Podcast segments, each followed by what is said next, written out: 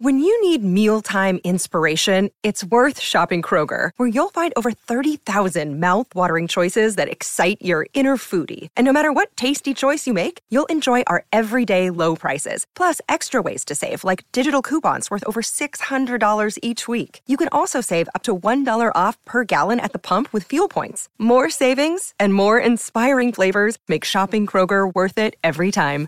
Kroger, fresh for everyone. Fuel restrictions apply. Purple Insider is presented by Oakley. Express yourself, build a look that's made for you. When you wear Oakley, there really is more than meets the eye. Try it for yourself. Oakley is not only the best looking, but the best quality. So head on over to oakley.com for more information today.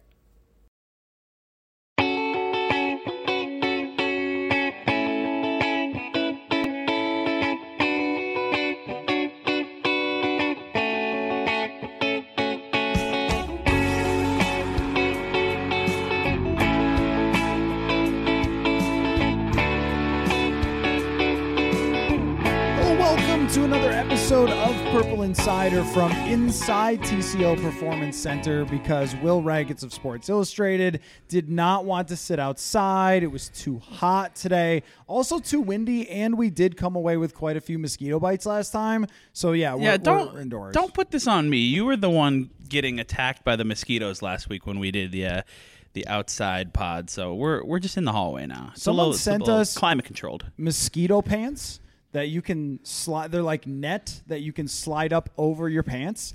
And uh, I think that's basically what I need for sitting outside on my back porch or podcasting outside this building. But we are inside and we have just witnessed an OTA practice. And what an OTA practice it was, Will. I have to say that the aggressiveness in which Brian Flores' defense is playing, and I don't just mean guys moving around, I mean there's like some physical contact going on. This was not the case at all last year, and it did come to my mind. Does Kevin O'Connell want his receivers hitting the ground as much as they did? And Ty Chandler went down today and not like injured, but you know, you just saw him hit the ground on a play. And I wondered, is this a new, less coddling OTAs?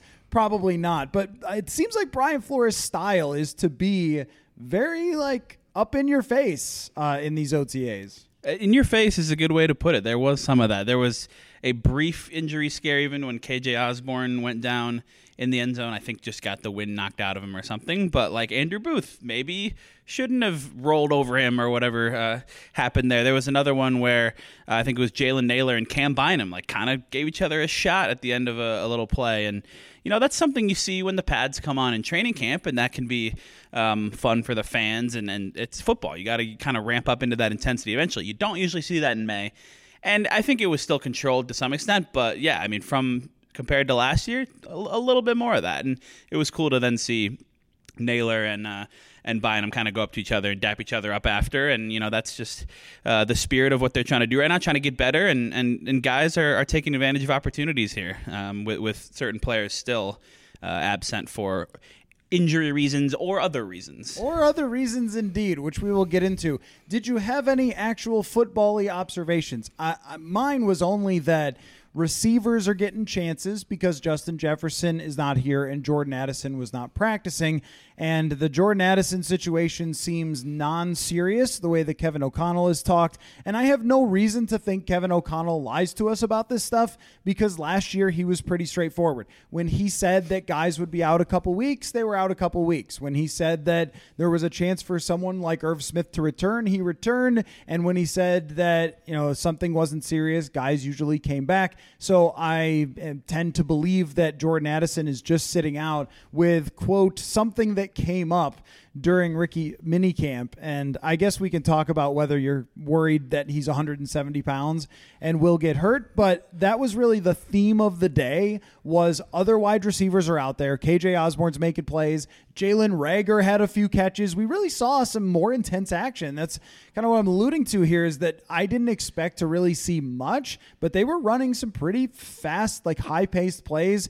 Reagor got into it. Jalen Nailor got into it. He got a shout out from Kevin O'Connell. Like the battle and and Brandon Powell. Let us not forget Brandon mm-hmm. Powell. He of like five foot seven and 140 pounds. Uh, I think that the battle for everything past the top three receivers is going to be one of maybe the best of training camp. Yeah, and that's always kind of the easiest thing to observe at these practices, whether it's OTAs, whether it's training camp. Like, I'm sorry, we can't really help you all that much with how the guards are looking or like defensive tackles because even when they're wearing pads, you don't get a ton of that. So it's always going to be easy to to look at the receivers. And there's this really interesting opportunity here. This started last week at the first practice that we were able to watch, and, and again today, that Adam Thielen's gone. He's in Carolina. He's not here at all. That's 100 targets, whatever. Justin Jefferson, face of the franchise, best wide receiver in the league, arguably. He's not here. Jordan Addison, the first round pick you just drafted, he's not practicing right now. He is here, but uh, and I know you are uh, a little concerned about his size and w- what that could mean for, for We'll future injuries. it. I think We'll talk about it. which I think is fair. I think that's that's part of the equation when you're looking at a player like Addison, but. Yeah, you've got KJ Osborn all of a sudden, these past two practices that we've seen and the others that we haven't, he's the wide receiver one, and he's in year four in a contract year. Kevin O'Connell has praised kind of the leadership role that he's taken on and some of the void that, that he's maybe filled with, with Adam Thielen gone. And then, yeah, down the roster, it's it's Jalen Nailor, a guy heading into year two, a former sixth round pick, who, by my count, led the practice in receptions with the first team last week, and I think did so again today. I mean, he's just popping up kind of all over the place. Um, making catches down the seam, making short catches on outbreaking routes, just all, all these different things. Seems like him and Kirk Cousins have a pretty good rapport. There were there was a drop or two mixed in there today, but to me, it's it's Osborn and then it's Nailor is kind of firmly ahead of Reagor in the in the Jalen battle, but still time for that to change. And then yeah, you go you go deeper now, and you got even guys like Brandon Powell and Trishton Jackson and other guys that are trying to uh, kind of fight for a spot here. So it is fun to watch the wide receivers, watch them run routes against the corners who are also fighting for jobs and roles and. Fun to see Andrew Booth out there again, kind of barking and being physical, just just like he was in training camp last year. So yeah, it, it's fun to watch. Well, and receivers are the thing we can really see the best. Um, you have to judge offensive and defensive linemen mostly, and this goes for more training camp than OTAs, but mostly on who's out there. Because you're assuming that the offensive line coach and the defensive line coach are breaking down this tape every day from what they see in practice, where things are happening so fast that unless a defensive lineman is breaking into the backfield and sacking the quarterback a hundred times, which we have seen in years past when Tom Compton, say, or Dakota Dozier is starting at guard, but unless that's happening, unless someone is really, really good or really, really bad, it's hard to tell in the trenches. Corners, coverage, you can kind of figure that out if someone's getting toasted a lot. But receivers, are they open? Are they catching the ball? And like that's the results that they're grading it on a lot of times as well. And I think what we saw just early on is that there's some guys who are, I think, pretty even starting training camp. I don't know that Jalen Reagor is making this team. I think Brandon Powell might have a better chance, but also there was that Albert Wilson last year. There's always these signings of mm-hmm. one random veteran who we go, what if he makes it? And then he doesn't. But Nailor is the interesting one here. And then there's UDFAs, and I am always in the camp of waiting and seeing until somebody emerges. Uh, our friend Sam Ekstrom likes to pick one guy and make it his guy forever, but that's usually not how I approach it. If someone starts getting second team reps, then we're intrigued.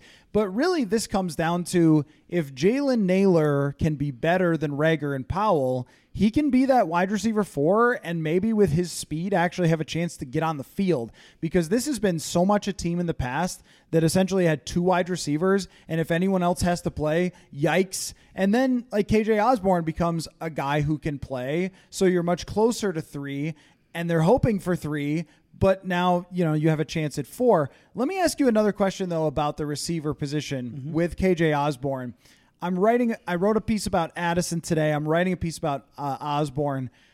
Who do you think has more catches at the end of the season? I have a milkshake bet on this with Andrew Krammer, but I, I'm curious about your opinion. Who ends up with more catches at the end of this season, KJ Osborn or Jordan Addison?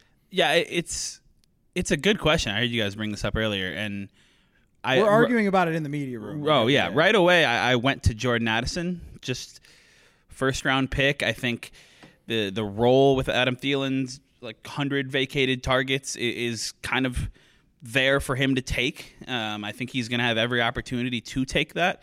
We, we saw Kevin O'Connell on the little Vikings video in the draft room saying this, this guy's a day one starter. Like when when they picked him, I think the like there are some wide receivers, uh, like I don't know Quentin Johnston from TCU. Maybe it's it's more athletic tools and a little bit of refinement is needed. I, I think Addison, it's it's he, there's maybe a ceiling on his what he can do athletically because he's not a four three guy and he is undersized, but he is already so technically advanced. He's won. Um, he's succeeded at Pitt. He succeeded at USC. Two different offenses, different quarterbacks, different systems. Uh, now he comes here as this really sharp route runner that I think has a chance to step in the role right away. And I say that, but KJ Osborn has been here for three more years. He knows this offense from last year. He's not going to give up that that role to be the second wide receiver on the field when you're in 11 person or not 11 personnel when you're in 21 personnel or 12 personnel or whatever. You're not going to give that up without a fight. So I think it's a very interesting question. I still go Addison, um, not even just because of draft capital, but because of kind of the all around skill set. Skill set. I think Osborn is best suited kind of in that number three role, playing in the slot a lot, um, taking on some blocking assignments even. And they're both going to play a lot, regardless of who is in that second role. But I do think if not week one, then by week six or whatever, I think it's going to be Addison uh, as the number two on that depth chart. And it it'll obviously depend on if he can stay healthy, but I think in I where I'm baking that into this, I'm still I'm still picking Addison. Well, and that's a big part of my thought process for picking KJ Osborn is KJ Osborn has a really great record of staying healthy and Jordan Addison is on the smaller side. Now that doesn't mean, and and that's being so polite. He, he is, is, very small, incredibly small, incredibly small. And I was thinking about the players that we have encountered recently, and it's a small sample size, but guys like Cam Dantzler, guys like Andrew Booth Jr., who are very slender. This is a, this is not generally a slender man's game. This isn't track running or basketball. This is a game with guys who have muscles on muscles, and it can be hard for those players to stay healthy. And when you go back and research a lot of the guys who are under 180 pounds, I mean, DeVonta Smith is an outlier. There's not a lot of guys who are like that. And even some of the smaller players in the league, they do get banged up a lot. And that's not to say he's going to be a bust. I mean, he was the guy that I was touting the most for the Vikings leading up to the draft. Like, pick this guy.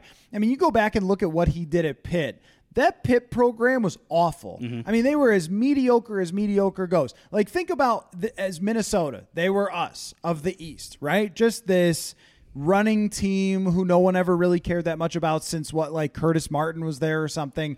And Jordan Addison makes them a pass first team. His quarterback goes first round. He catches 100 passes, goes out to USC, plays with Caleb Williams. He's fantastic. Their team is great. Their offense is great. Like, this guy has always been been that guy who can elevate his team and is a great playmaker. And even as a true freshman at Pitt, he stepped in right away and caught 60 passes. So he, it, I mean, I, I expect him based on everything we know about him to be a good player.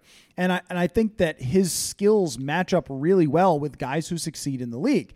It's just that KJ Osborn and Kirk Cousins have worked together for a long time. And I think what we've realized over the years is that Kirk Cousins has players that he likes and that he trusts. I mean, some are Diggs and Thielen and Jefferson, there were stars, but even we saw it with TJ Hockenson last year. There was like this instant trust. Mm-hmm. And he's talked repeatedly about the trust with KJ Osborn.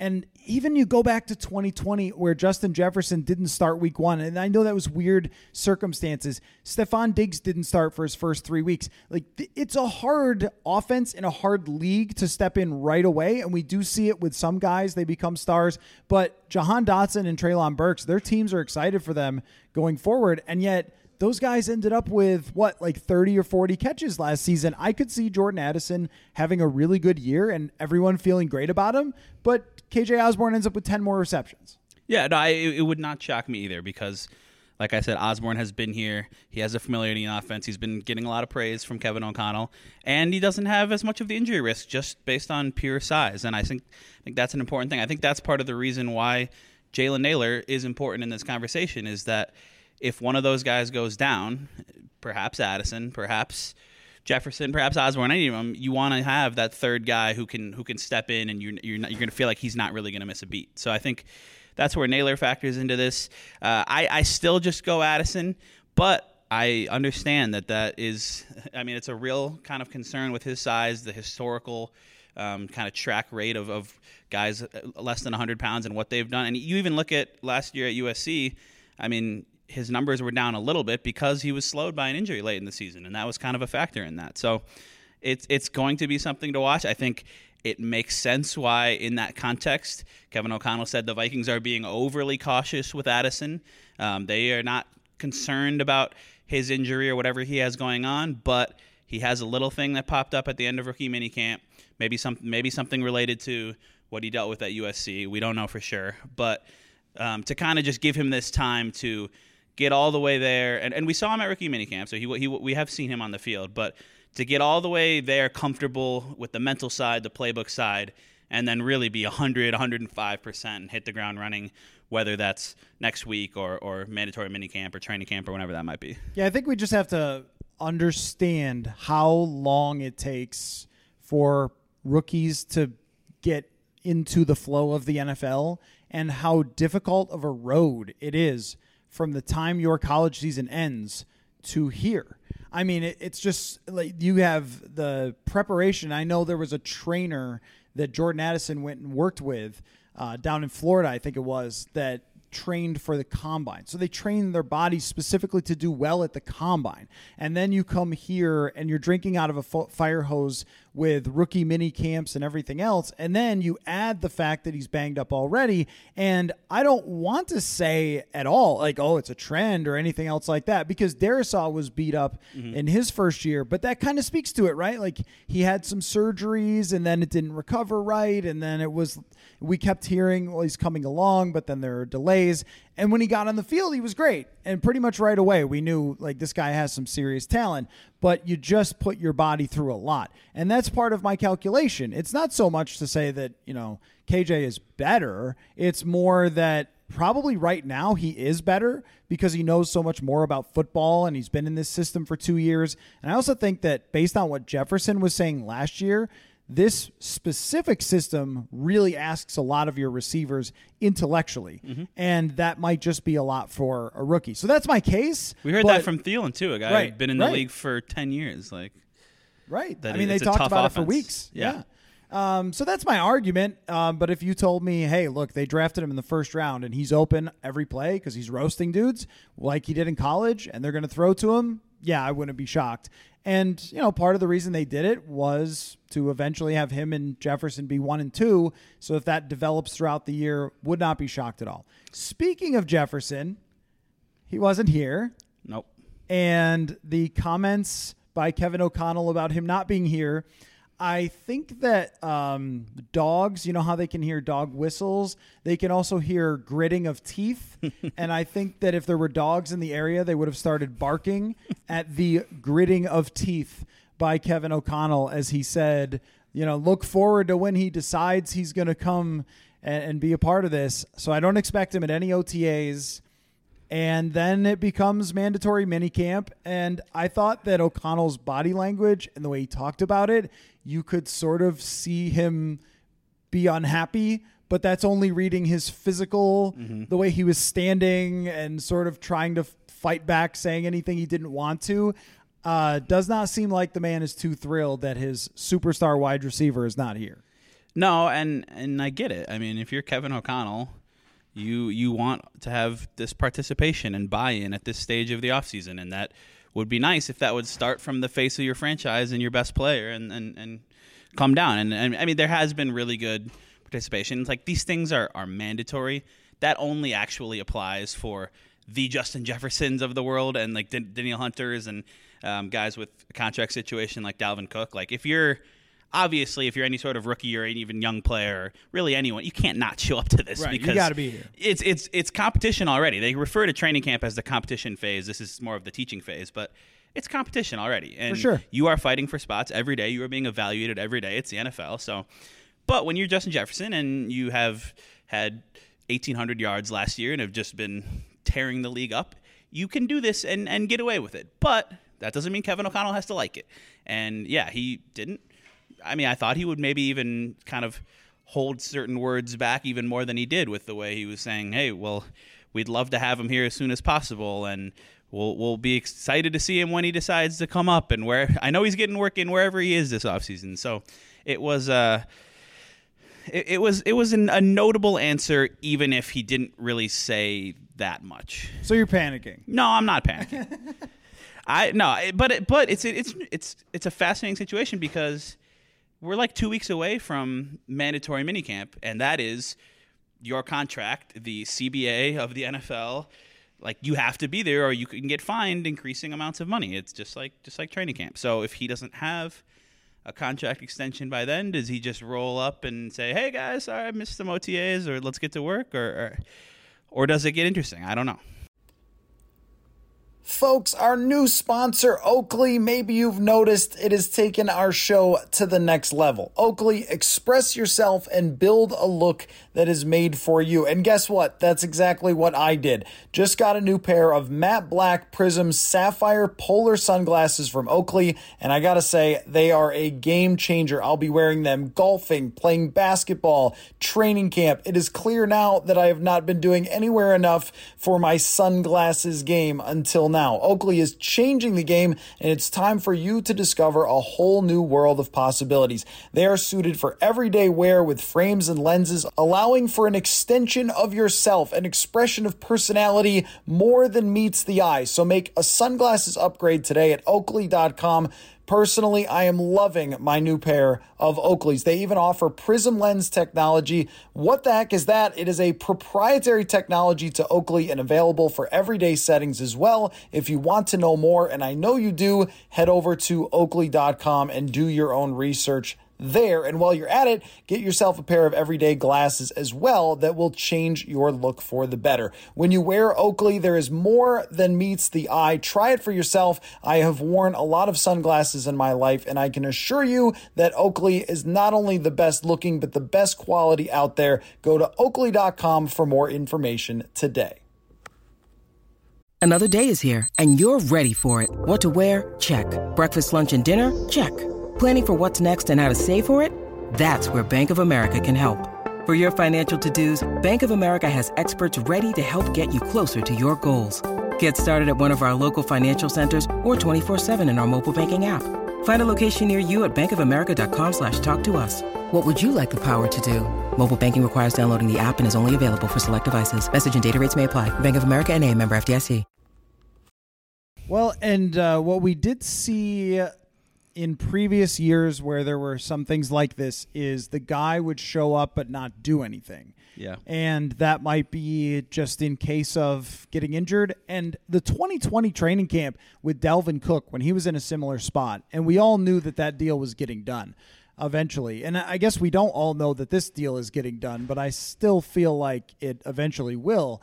Um, but a deal of this magnitude is going to be complicated. And I have felt before uh, or speculated, or I guess had it come to my mind. I don't want to say that I'm reporting or anything like that, mm-hmm. but I do wonder about the short term couple years that blows through the franchise tag, whatever else, but not the long term. If I'm on Jefferson's side, I want to make sure that I can get out if I want to eventually, uh, or I can double dip if you will, with mm-hmm. you know getting a mega deal now and then a mega deal later, as opposed to signing a five year deal. But then by year three, I'm unhappy with that deal, or year four, and I'm wanting it changed. But the team is, you know, you could sort of see that the player wanting flexibility after a couple of years. So there's going to be a lot of complexities to a deal that makes someone the highest paid wide receiver in the NFL hands down. And maybe we don't know, but part of that complexity is what they're doing at the quarterback position, what their long term vision is. Uh, I'm not sure if he's communicating with other players about what they think about the team and everything else. To me, uh, he's not in a position to have enough leverage to do stuff like that. It's not yeah. like an Aaron Rodgers, I'm retiring or trade me to the Jets kind of deal, or even a Davante Adams. I'm not signing an extension with you, so you have to trade me.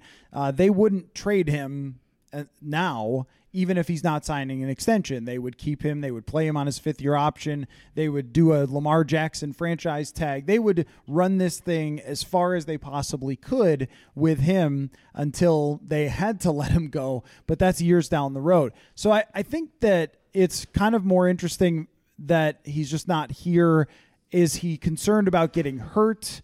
Uh, because Brian Flores is playing a little more physically? Is he sending a message? Is he like we can only ask because there has nothing, there hasn't been anything said or put out there. Yeah. I am only basing my feeling on how Kevin O'Connell was standing at the podium and talking about this because we see him talk all the time for an entire year. I don't know, other than talking about Ed Donatell's defense, have I seen him sort of have that body language. I, I think you're right. I, I think there was there was something real that we're not being crazy here and reading into uh, too much, and maybe a little bit. But I know I think I think his his body language and, and some of the words that he used when he decides, like think, things like that. There maybe, and, and he probably knows there's a chance. I don't know. There's a chance Justin Jefferson ends up seeing a tweet of that or a clip or. Mm-hmm. That message gets back to him somehow. So maybe the, when you're an NFL head coach, you got to kind of take all those things into consideration, and that has to be intentional. And we know Kevin O'Connell's good at that because he's good at talking to us and saying a lot of things sometimes without saying much of anything. So, and that's not a knock on him. That's just kind of the, the game when you're an NFL head coach, and we appreciate that more than Mike Zimmer actually saying nothing. So yeah, um, yeah, but yeah, it's I, I don't know. It's I don't know if Jefferson just views it as he doesn't need to be here because he's the best wide receiver in the world, or or if it's a contract thing or, or whatever it is. But yeah, I, I understand why Vikings fans might be concerned. We talked about this last week. Like you look at Tyreek Hill AJ Brown, Davante Adams, these are all receivers who have gotten paid a lot of money by different teams mm-hmm. than yep. the ones that they were on. So sometimes it just ends up like this team doesn't want to pay this wide receiver 25, 30 million a year, but this other team can. I think it's a different situation when you're talking about a true face of the franchise superstar like 3 years in already one of the best players the franchise has ever seen, arguably, right. just in terms of what he's done in a short period of time. I think it's different. I think the Vikings have to prioritize keeping him around um, for a variety of reasons. So we'll see. It, until he shows up, it's going to be a story. And then it'll be interesting to see when he does show up, whenever that is, if it's mandatory minicamp, which is what I suspect. If he talks or if he does not, mm-hmm. and has, if he has nothing to say and doesn't want to give any updates on his contract situation or anything else, that would kind of be a little bit telling. Uh, I, I think we said last week patience will be required here, that there isn't a reason to panic. I would stay with that. I think that we'll know. Like, if there's a reason to push the panic button, we'll know when it is. It's not today, but it was just like, oh, okay. When he says, and you were you were right on this. I mean, the minute that he said it, when he decides to show up here, that doesn't sound like, oh yeah, we uh, he's not coming, but he's doing this or whatever, and we've already worked it out. And hey, guys, it's Justin Jefferson. What are you talking about? Yeah. It was more like, yeah, we've had uh, some communication and his teammates will be excited to see him. And you know, it really was uh, Midwest passive aggressive, really, which I you have to be impressed. I did it did run through my mind that I wondered what Mike Zimmer would have said because there were some times where Zimmer would shut down a lot of things, especially injuries. But if you got him mad enough, he would tell you everything he was thinking. Yeah. And there's probably 15 times I could think of him doing that. And I, in this moment, I wish that uh, honest Mike Zimmer would have come out and said what he was feeling about this. But uh, there's a long time until training camp. There's a long time until the season. But you cannot overstate how important his future is to this team's future. So everything that happens with him is really important. Uh, let me change subjects a little bit. There's joint practices with two different say, teams. It's exciting. Do we got any hot joint practice takes other than that Mike Vrabel might personally tackle and injure a Viking? oh man, no, it's it's cool. I, I like it. They've had these for for several years now.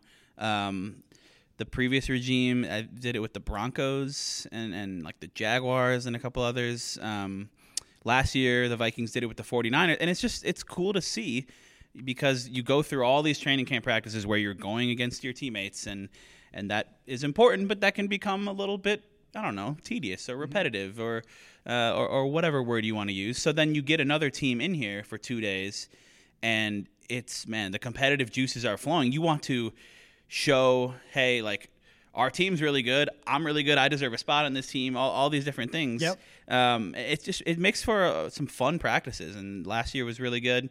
This year we get it twice. They get um, so they're they're gonna go to Seattle for the preseason opener, and then come back here. The Titans will be here uh, for two days leading into the preseason game against them, and then same thing with the Cardinals the following week. So it's gonna be a busy August. It's gonna be fun to see. I mean, I don't really have any strong takes about the Titans or Cardinals. I think they, they feel like two of the most like middle of the road teams you could have possibly brought That's in here. That's polite. That's polite. Maybe on the on the better worse side of, of the middle of the road. They Uh, are on the batter worse side. Yeah, I agree. well said by me. No, the no the Cardinals actually. You're right. The Cardinals are terrible now. What am I? are the Titans not terrible? I mean, I right. I think I'm thinking in, of previous years. Those have both been kind of middle wild card teams, but yeah, the Cardinals are like the favorites to be picking first now, even Right. despite still having Kyler because They their gonna- roster has fallen apart. I think while they're here, they're going to ask Jordan Addison what he thinks of Caleb Williams. Is what, what's going to go on? Yeah, that's a good while point. they're here. The Titans, I think, at least will bring some physicality and some talent. Um, I mean, Derrick Henry is still on the team. He's I know he's a running back, but I'm trying to think of other Titans I was players. say, how many Titans can you Jeffrey? Simmons. He- uh, oh yeah, that's right because he, will- demolished them He always 2020. eats against the, the Vikings interior offensive line. The the one time that they played them, but you know, it's going to be fun. It's nice that uh, we don't have to go anywhere for these. We get to just be here at TCO and and uh, and watch them. And Kevin O'Connell even alluded to this. There's always a lot of competitiveness there. Sometimes goes up to a line. There will be some fights happening, um, but at the end of the day, you, you'd like everybody to kind of keep their cool and then just get get the work in. So I haven't in all of the practices that I've covered had a serious fight. There's pushing and shoving, but not like Yeah. a melee like what we saw with Aaron Donald swinging his helmet and stuff like that. There are a lot of stories of guys who during those practices stand out. Adam Thielen is one of them. Uh, Adam Thielen mentioned to me that he had been told by Norv Turner in 2016 that if he didn't shine in those joint practices, he was probably going to get cut. And maybe that was just a little motivation, but you know, he did and he ends up having a good career. So there are those stories, but two different teams coming in here. I know for pretty certain players don't love these during Yeah. training camp. They will say to you that they do, but I don't believe them because they are usually very physical. They're hard. I remember Joe Thomas said on his podcast that he thought that players should get paid for them like a preseason game or something because they were so much harder, Yeah. more like a preseason game. But I also think that this is a good answer to not playing your starters in the preseason game. Like if you told me, all right, they're going to play zero starters in the preseason game, but they are going to have these hard joint practices instead, I think the injury risk is less in the joint practices, and I would prefer that as opposed to playing them in the preseason games like Mike Zimmer did.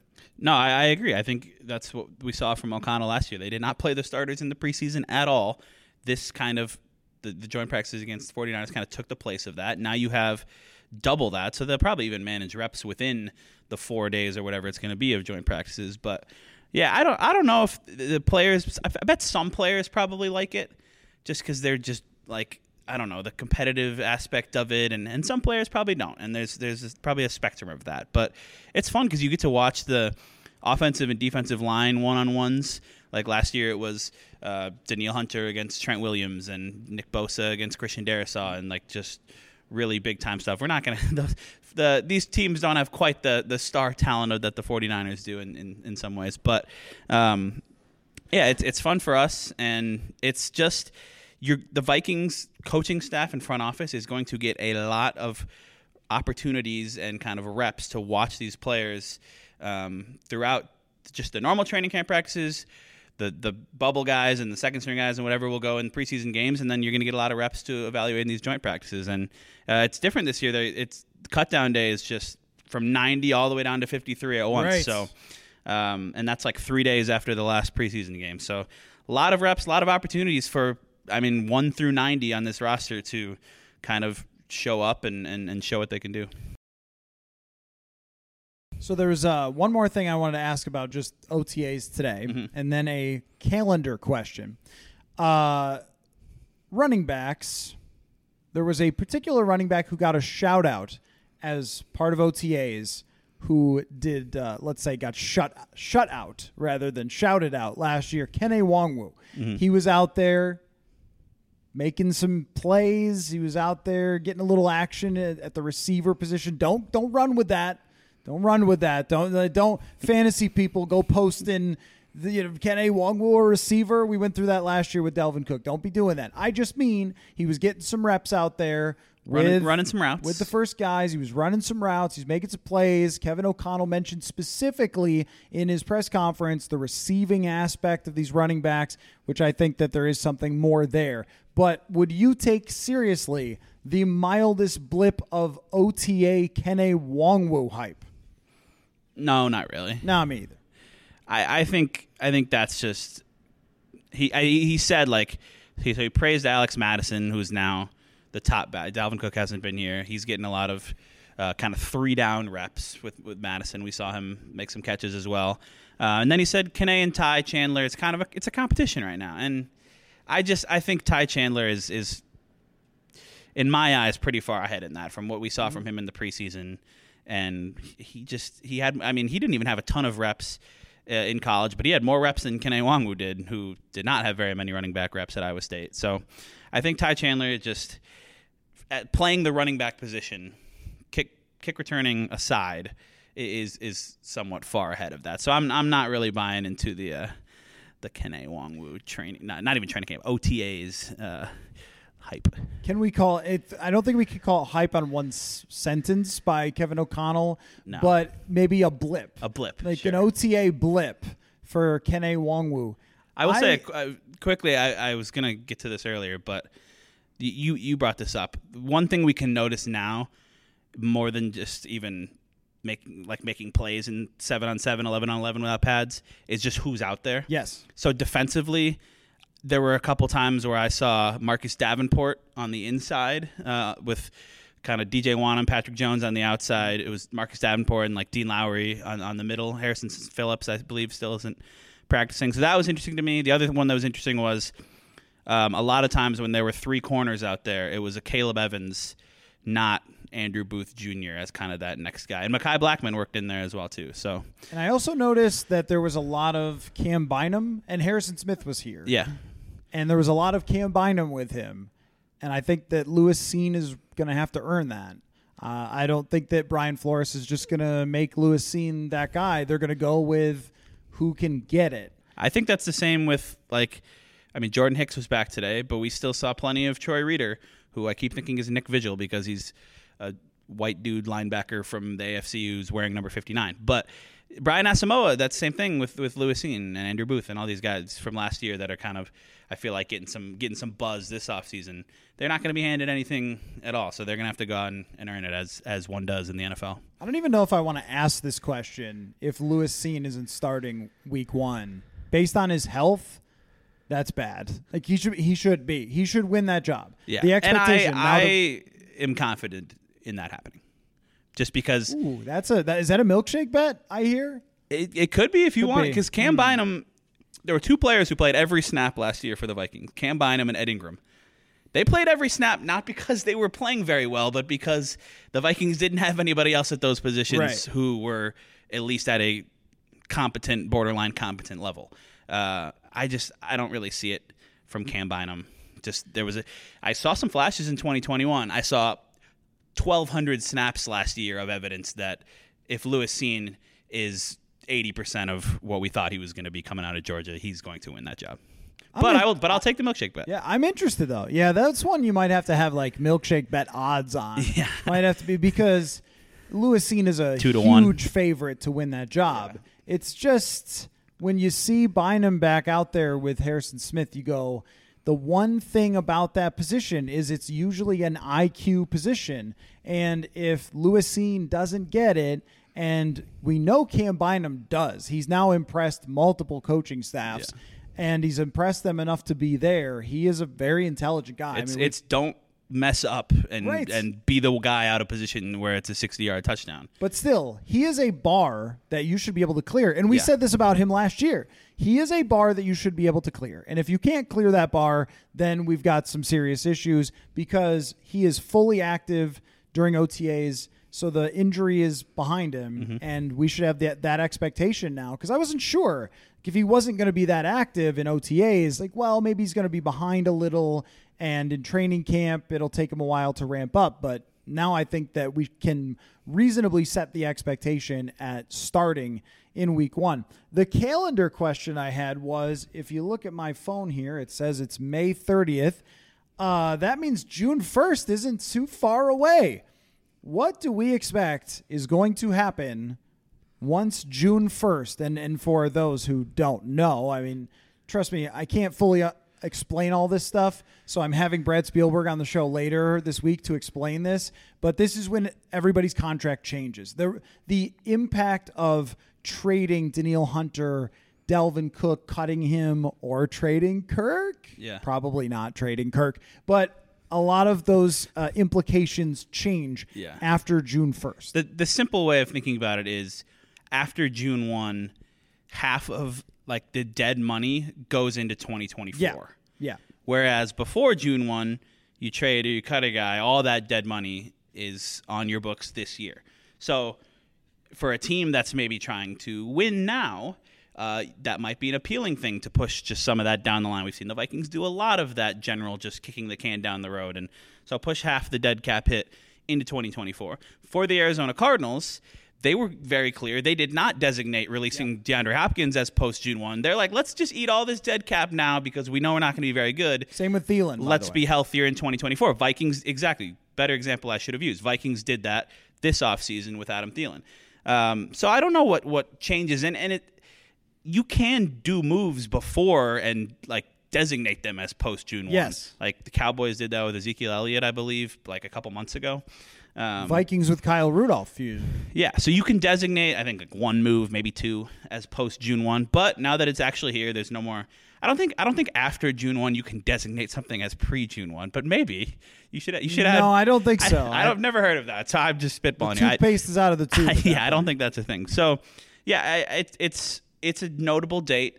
I don't think it means suddenly, hey, on Thursday, June first, Dalvin Cook and Danielle Hunter situations we're going to get an update. Like, no, there's still a lot of uh, a lot of factors at play there, but the passage of that milestone does mean significant things in the NFL offseason. That would mean, in my mind, if they don't trade Dalvin Cook before June 1st, So tomorrow, right, then or by the wait, is there 31 or 30? It's 31. remaining? Tomorrow's the- 31? okay. all we're right. doing this on Tuesday. Wednesday is the 31st. This is why it was a calendar question. yeah.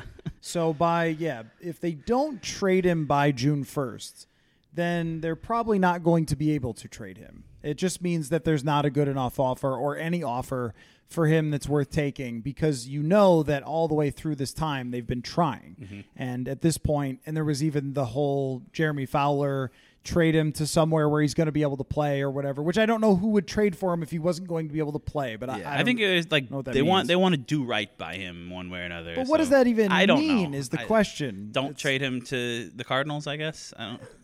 I guess so. I don't know. Why would the Cardinals trade for him? I I don't know. It, You're right. it would- basically means somebody said that to him and he repeated it. Yeah. But what it means, I have no idea. Uh, I do think that the benefit of trading him is similar to what it is with Za'Darius Smith. If he signs with an NFC team that plays you and he runs for 187 yards, that's going to feel pretty bad. If you released him, but if you trade him to the AFC uh, and it's not a team that you play, like Cleveland with Za'Darius Smith, then it does, then he can't hurt you the, over there. I but I, I just feel like if you've gone this far to this point and you can't find a trade partner, then it's time to just pull the cord and don't leave that hanging over everyone going into training camp. Uh, and including him, which he probably wouldn't even show up to training camp. I don't expect him to show up for mandatory minicamp. I expect him to just get fined. Yeah. And if he does, it would be pretty shocking if if he's even here. And then does that mean there's a chance he returns? And could they rework his deal? And and what are we doing here? Because everyone has kind of moved on, and Mattison's your starter, and we've Mm-hmm. got this very interesting battle. If he were to come back, that to me would be extremely bizarre. If, Yeah. if he were to come back after all this time, making it very clear that they were not going to bring him back. No, it, it would be it would be strange at this point, and it it seems like there's been like a tiny bit of buzz about that possibility. I don't I don't know. I mean, just because you get to this point and it's like, all right, if Dalvin, if if we can't trade him, and releasing him would come with the dead cap that it would, even if it's post June one, you push some of that into next year. Could the best option still potentially be for us to keep him for one more season?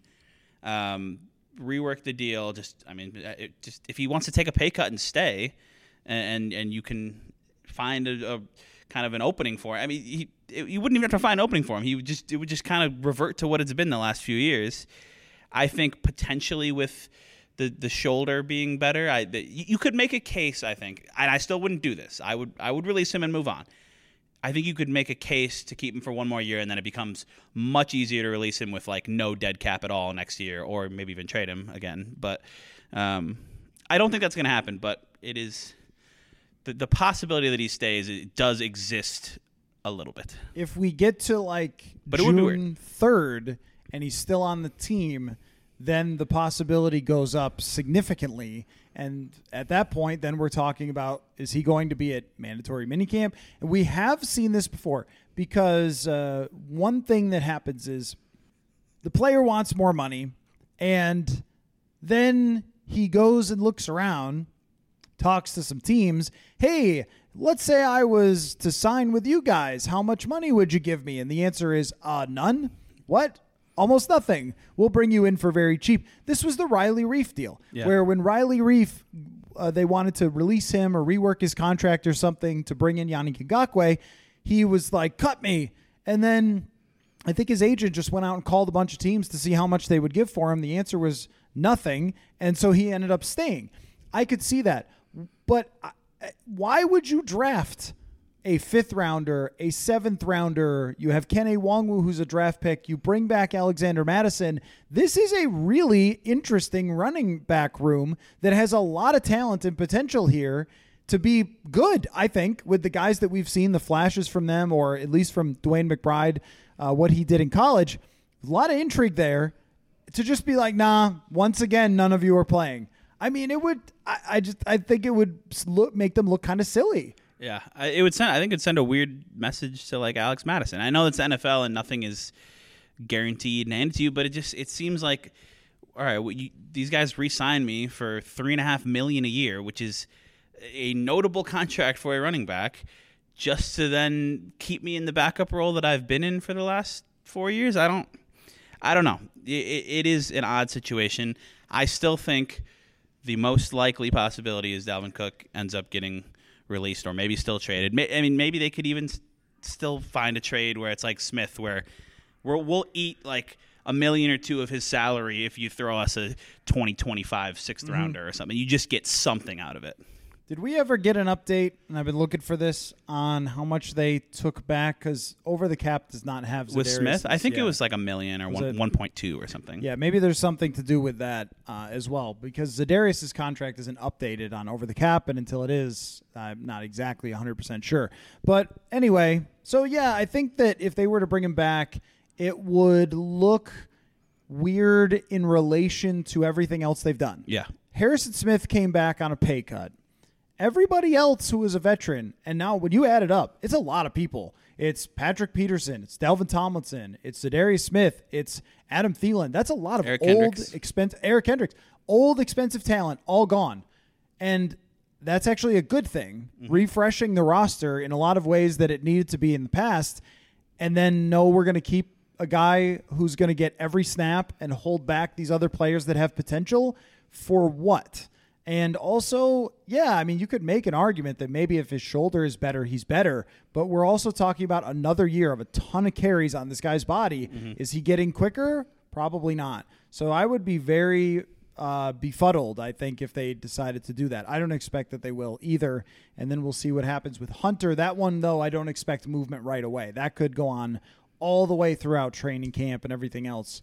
Uh, we'll see on that. But. Um, I think we got a lot of interesting stuff out of OTAs today. A little, Yeah. little bit of intrigue here. So Yeah, and we'll be back for one more next week, and then it's then it's mandatory minicamp, and better show up or you're getting fined. yeah, so it, it gets hot. yeah, All right, football. football. Thanks everybody.